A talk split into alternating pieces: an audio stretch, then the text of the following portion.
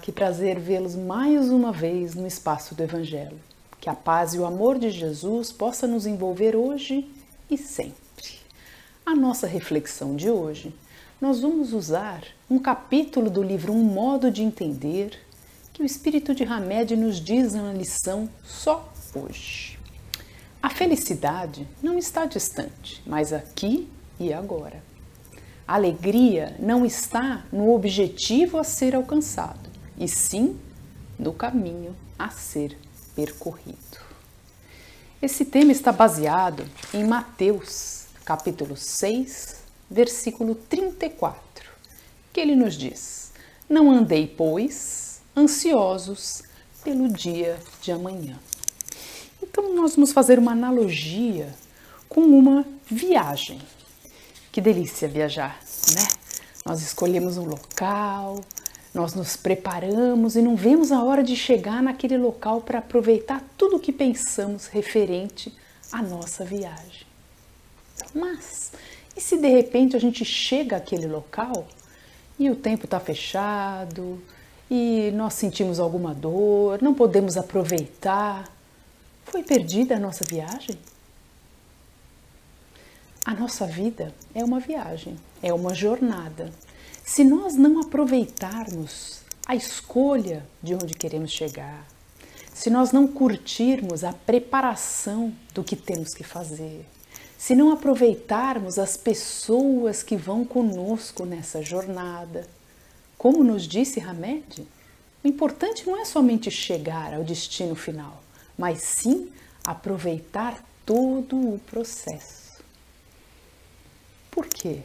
É uma oportunidade de estarmos junto com alguém que não vemos muito, podemos conversar, trocar ideias. Ah, que gostoso conversar com um amigo, relembrar de coisas boas, até coisas não tão boas que superamos, mas que já ficaram lá para trás.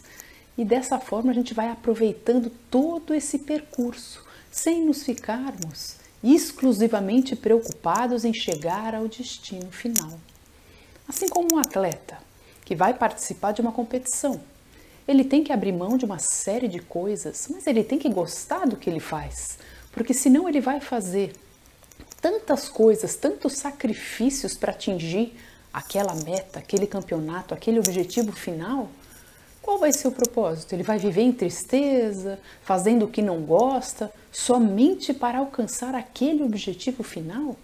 Não, a gente tem que curtir todo o trajeto, todo o caminho, todas as oportunidades que nós vamos passando e construindo para atingir o nosso objetivo.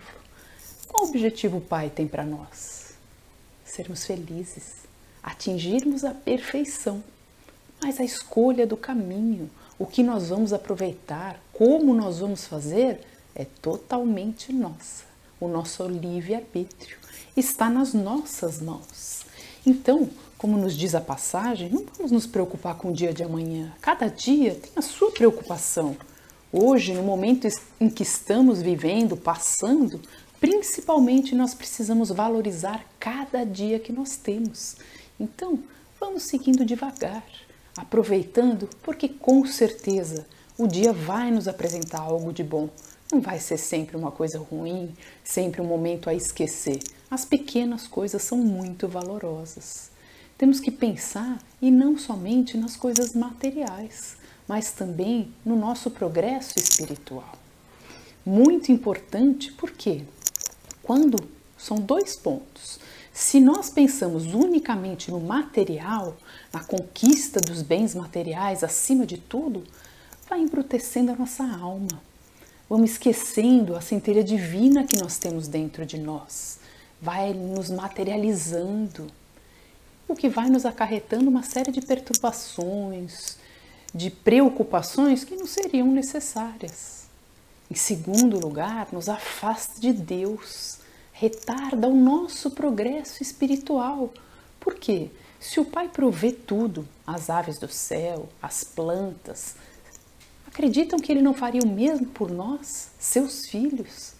suas criaturas que ele tanto ama e tanto quer bem? É claro que o Pai faz.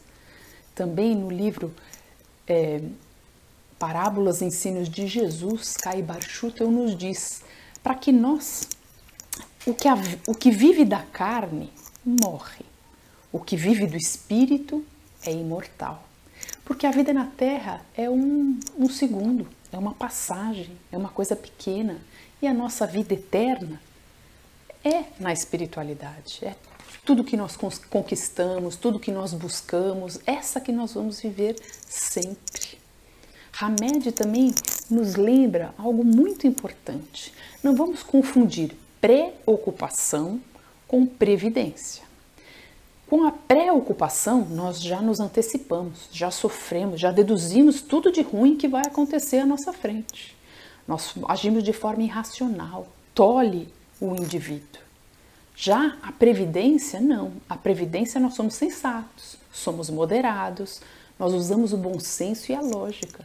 Dessa forma, nós nos preparamos para o que vamos fazer, mas sem sofrer por antecipação. Então, os nossos desejos, nossos cuidados, nossas ansiedades, as nossas ambições terrenas, elas nunca devem contrariar os desígnios de Deus, porque a nossa maior conquista vai ser a nossa evolução espiritual, que é exatamente o que o Pai quer para nós, que nós sejamos felizes, que nós possamos evoluir. Então, muitas vezes, tem pessoas que pensam que o tempo empregado em assuntos espirituais é tempo perdido. Será? Tempo perdido? Fazer uma prece por quem está sofrendo? Estudar o Evangelho de Jesus? A visita a algum doente que está desamparado, que está necessitando? Nos esforçar para extinguir os nossos vícios, a nossa luta contra as nossas imperfeições, as nossas más tendências? É um erro pensar que isso é uma perda de tempo. Aliás, é justamente para isso que o Pai nos colocou aqui para que nós possamos nos melhorar e evoluir.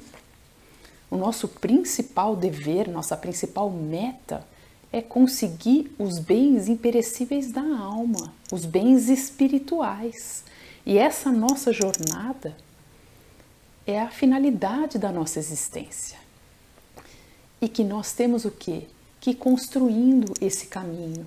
E o caminho só vai sendo construído por onde nós passamos. Então aproveitemos esse caminho, que nós possamos curtir a preparação para a nossa viagem, os itens que nós vamos levar, quem vai conosco viajar, aproveitar quando estamos durante para conversar, para olhar a paisagem, para serenar, para fazer uma oração, para aprender com um erro, para poder aproveitar a oportunidade de pedir perdão para alguma mágoa que nós estamos carregando há tanto tempo. Toda essa jornada nossa tem que ser valorizada para que nós cheguemos lá, na nossa felicidade, na nossa perfeição, que é justamente o que o Pai quer para nós.